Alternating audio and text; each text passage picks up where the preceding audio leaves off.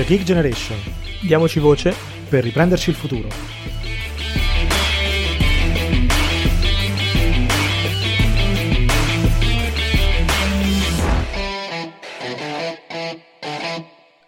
Bentornati a The Geek Generation, il podcast dei giovani e per i giovani per parlare dei sogni, delle, dei problemi, delle opportunità di eh, una generazione, anzi due, troppo spesso dimenticate nel dibattito pubblico e nella politica ovviamente, e di cui appunto dobbiamo tornare a discutere eh, anche per alzare la voce eh, appunto sul, su, sui problemi principali che viviamo oggi.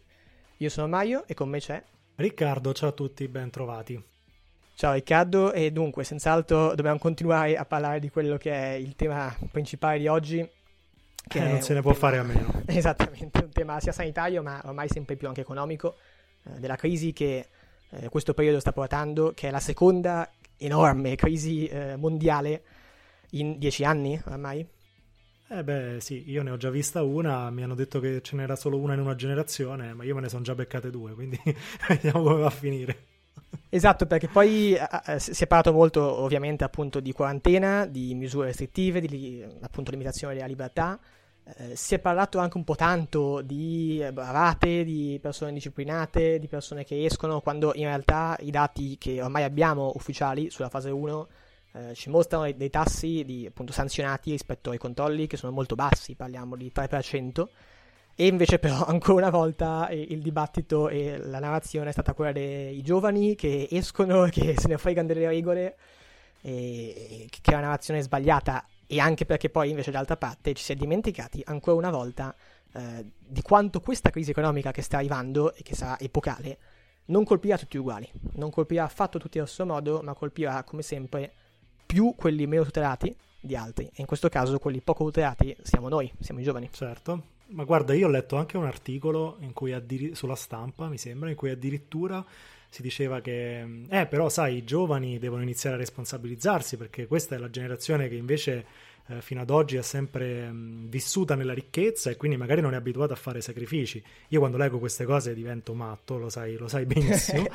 Hai ragione. anche, anche, perché, eh, sì, tutto fantastico, possiamo fare tutti i ragionamenti che vogliamo sui runner, sui navigli di Milano, sulle fotografie, tutto quello che volete, però a me più che le fotografie e la prospettiva delle fotografie, perché poi sai si è discusso anche di quello, certo. eh, mi, mi, interessa forse fare un pochino eh, più un ragionamento sulla fotografia che c'era prima della crisi, cioè la situazione no? che, ci ha, che ha anticipato quello che viviamo oggi. Allora, facciamo un attimo, diciamo, un piccolo resoconto. La fotografia prima della crisi era quella, l'abbiamo già detto nello scorso episodio, eh, di una generazione che si è impoverita del 60% dal 95 al 2014. Quindi noi cominciamo con una, già che siamo già più poveri del 60%, questo prima, diciamo, della seconda crisi. Di questo disastro, sì. Esatto. Che succede? Che ehm, a seguito di questa, di questa crisi, sai chi è che ha più perso il lavoro durante il lockdown, cioè le persone che sono state impossibilitate ad andare al lavoro, il 33% dei lavoratori che sono stati impossibilitati a lavorare perché c'era un, il lockdown avevano tra i 20 e i 29 anni. Certo. Quindi ovviamente, come dici tu, di nuovo, sempre noi. Allora, il discorso ehm, non è tanto sui giovani che appunto eh, erano impossibilitati ad andare a lavorare durante il lockdown, perché ovviamente anche i meno giovani hanno subito la stessa sorte. Il problema è che ehm, tutte le persone che appunto so, si sono ehm, trovate impossibilitate a lavorare erano già persone che vertevano in una condizione lavorativa che definire drammatica è dir poco, diciamo, no?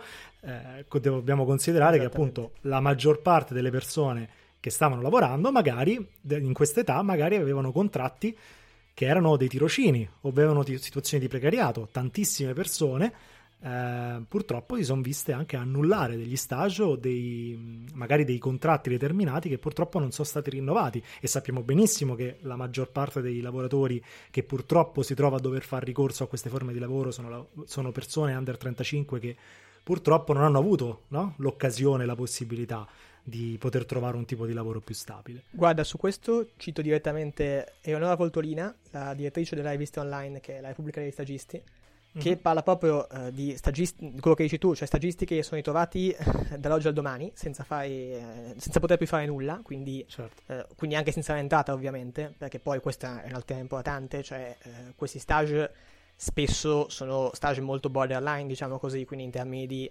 condizioni lavorative, in termini di stipendio che c'è e non c'è, e poi non parliamo ovviamente de- del confronto con altri paesi dove spesso stage omologhi sono pagati il doppio con eh, sicurezze anche maggiori, perché poi eh, c'è un discorso non solo di eh, stipendio, ma anche poi di appunto possibilità di essere assunto, di eh, possibilità di imparare qualcosa già, già, durante lo stage. E quindi, come dici tu giustamente, già questi lavoratori erano incerti sul futuro, si barcaminavano tra uno stage e l'altro, arriva questa crisi, mannaia, quindi colpo eh, netto su, eh, su, un futuro già ingetto e quindi poi giustamente non si vuole attaccare qualcuno perché il problema riguarda tutti, perché quando un lavoratore o un giovane lavoratore di 25 anni eh, si trova a non poter uscire di casa perché non ha la stabilità economica per farlo, non ha la stabilità economica per farsi una famiglia, per eh, comprarsi o andare in affitto in una casa sua, e poi eh, il costo sociale è non solo sul giovane ma su tutta la famiglia. Cioè, arriviamo certo. alla follia per cui sono i nonni a mantenere i nipoti con la loro pensione. Questo è un danno ovviamente anche per i nonni, anche per gli anziani, quindi eh, questo è importante, cioè non si vuole fare il derby giovani contro vecchi, si vuole far luce su un problema che riguarda i giovani ma colpisce poi tutto il paese. No, però, però esatto, eh, il problema è proprio questo, è che è un problema che non è proprio inquadrato, cioè nel dibattito pubblico questo problema con, non esiste, cioè per si parla del, appunto, degli anziani che perdono il lavoro, che per carità nessuno, ribadisco anch'io, nessuno vuole eh, colpevolizzare o criminalizzare diciamo, le, le, persone anziane che perdono il lavoro, ma mi piacerebbe che nel dibattito pubblico si discutesse anche dei giovani che da questa seconda crisi ne usciranno ancora di più a pezzi. Ti faccio un esempio. Eh, appunto il problema grosso di questa, di questa, crisi è che poi è andata a colpire non solo le persone ma anche al, le aree del paese che già erano più deboli. Esattamente. Cioè pensa, il 40% dei lavoratori del turismo che insomma sappiamo tutti quanto è un indotto importante per il nostro paese e quanto potrebbe essere valorizzato ancora di più, il 40% dei lavoratori di questo settore, soprattutto al centro-sud, che insomma sappiamo bene già è un'area più colpita, già, già, depressa economicamente, no? come quella meridionale, che certo. potrebbe essere rivalutata tantissimo, e appunto il 40% dei lavoratori non sa quando ripartirà e quindi di fatto rischia di perdere il posto di lavoro. Io ho un carissimo amico, ad esempio, che lavora nel settore del turismo, che ovviamente è in difficoltà. Perché? Perché eh, i contratti sono quello che sono, spesso sono contratti stagionali, spesso sono contratti determinati che ovviamente vengono modulati no? sulla base della richiesta eh, effettiva che poi c'è di, di domanda e ovviamente eh, questo cosa comporta? Comporta che le persone non possono pianificare la propria vita ma soprattutto comporta tanta tanta disoccupazione. Siamo poi alla follia della, di come è stata gestita questa crisi eh, la follia dei codici Ateco, per esempio, no? certo. molti, in molti di questi lavoratori stagionali pensano non hanno neanche ricevuto il bonus di 600 euro perché il codice Ateco dell'azienda in cui lavoravano non rientrava tra quelli citati del decreto, perché magari non, dire, non avevano direttamente a che fare con il turismo, ma perché ovviamente poi c'è tutta una filiera che bisogna certo, considerare, certo, no? E quindi magari loro lavoravano in un'attività che non veniva eh, prevista, diciamo, sulla burocrazia dei codici Ateco, ma che poi in realtà ha risentito tantissimo di questa crisi.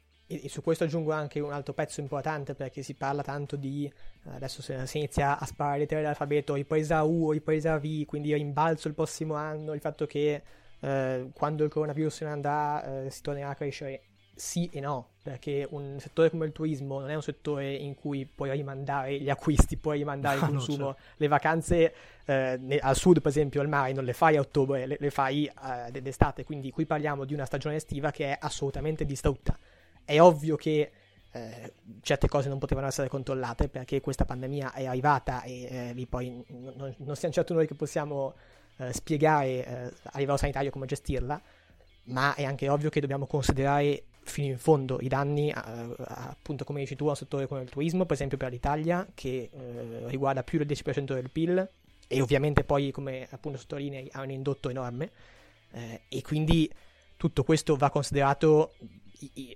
nel dibattito eh, e mi viene da dire anche andava considerato forse fin da subito, perché un altro problema è quello di andare sempre un po' a periodi, cioè c'è il periodo in cui si parla solo di un tema, che può essere quello sanitario, poi c'è il periodo in cui sem- ci sembra dimenticarsi di quel tema e passare a un altro tema, si va un po' a mode, si va un po' eh, a, sì, a, tipo, a tipo lo smart working, no? prima si parlava tutti dello smart working, adesso esatto. è passato.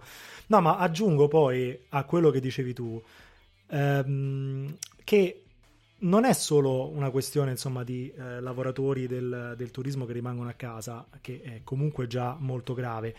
A me la cosa che infastidisce è che si sono spesi fiumi di parole, sia scritte che, che parlate, sui runner e le persone sui navigli e tutte queste cose che per carità sono state necessarie perché nessuno qui vuole dire che il lockdown è stato inutile, penso che solo no, un pazzo certo, potrebbe dire che non si doveva agire quando le terapie intensive scoppiavano, però io vorrei sapere più che eh, la codice ateco dell'azienda, eh, se posso fare il bagno se vado al mare o se non posso farlo, se posso andare a correre a uno o due metri o devo restare a 30 centimetri, insomma, al posto di tutte queste cose, io vorrei sapere, ma più che io, tutti i lavoratori, adesso per esempio del turismo, ma di tantissimi altri settori, una roadmap, cioè che cazzo succede esatto. da qui a un mese, due mesi, tre mesi, perché come dici tu, il lavoro è stagionale in certi casi, quindi poter pianificare non solo gli investimenti, ma in questo caso proprio il lavoro stesso, eh, dà una certezza diversa, no? E quindi io vorrei che il dibattito si concentrasse su quello, ma evidentemente è una cosa troppo difficile.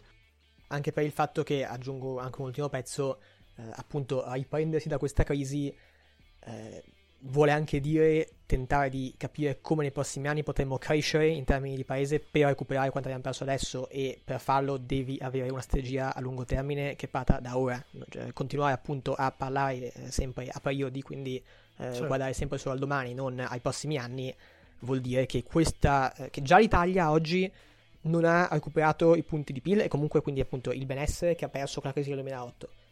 Così peggioriamo ancora, perché eh, andiamo ancora più giù senza tornare poi su. Quindi eh, il punto è questo. Invece punto... di fare la ripresa U o a V, una ripresa, una ripresa a C, esatto. vi lascio immaginare in cosa sta la C. Comunque, no, a parte questo, questo discorso F2 è molto importante, soprattutto per, um, perché già ci troviamo in una condizione in cui il mercato in ingresso del lavoro, in particolare quello giovanile, è già disastroso, cioè in condizioni normali perché?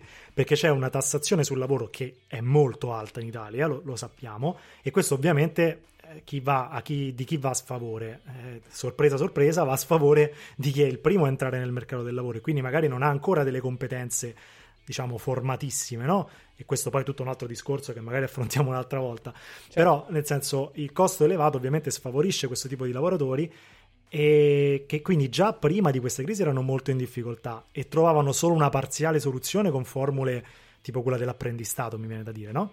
Sì, certo. eh, ma che ovviamente ad oggi non siano risposte di come si, cerca di, si cercherà di rincluderli in qualche modo, perché io penso alla mia generazione, un millennials che ha superato i 30 anni e oggi l'apprendistato non lo vede più perché certo. ha superato i 30 anni sì. e quindi diciamo per le istituzioni è già fuori tempo massimo, quindi se da oggi si comincia a pensare a soluzioni sui giovani per il futuro, beh, mi viene da dire che bisogna anche pensare a chi giovane giovane non lo è più, ma lo era quando è stato ignorato. Io c'è, c'è un ragazzo che ha commentato sulla nostra pagina Instagram, tra parentesi, se non la seguite, seguitela, eh, The Geek Generation su Instagram. E mi ha fatto abbastanza impressione perché ha scritto: ehm, eh, a forza di, di, aspettare soluzioni per i giovani sono diventato vecchio. E purtroppo è questo quello che, che rischiamo situazione che si aggraverà ancora di più eh, in vista, vista insomma, la situazione attuale. Anche per il fatto che eh, c'è poi un altro tema da considerare eh, e anche lì eh, un tema su cui eh, sarebbe opportuno fare una riflessione non ideologica, quindi ovviamente eh, appunto comprendendo tutto quello che c'è intorno, che è il tema del lavoro sommerso e certo. quindi il tema dell'evasione fiscale, che è un tema che in Italia esiste e ovviamente si deve condannare l'evasione fiscale perché pagare le tasse è un dovere, ma è importante anche capire perché siamo arrivati ad avere, secondo i dati appunto che si possono avere, eh, un 12% del PIL che è sommerso e 4 milioni di lavoratori che lavorano in nero o mm, sono diciamo in quella appunto uh, grey uh, uh, area che è appunto l'area di chi magari non è proprio evasore fiscale, non lavora totalmente in nero ma si barcamena perché questo avviene nel momento in cui appunto si perde, tra virgolette, il contatto con tante persone che si trovano appunto a eh, magari risultare come nulla tenenti, ma poi fa questi lavoretti ovviamente senza pagare contributi, senza pagare certo. le tasse.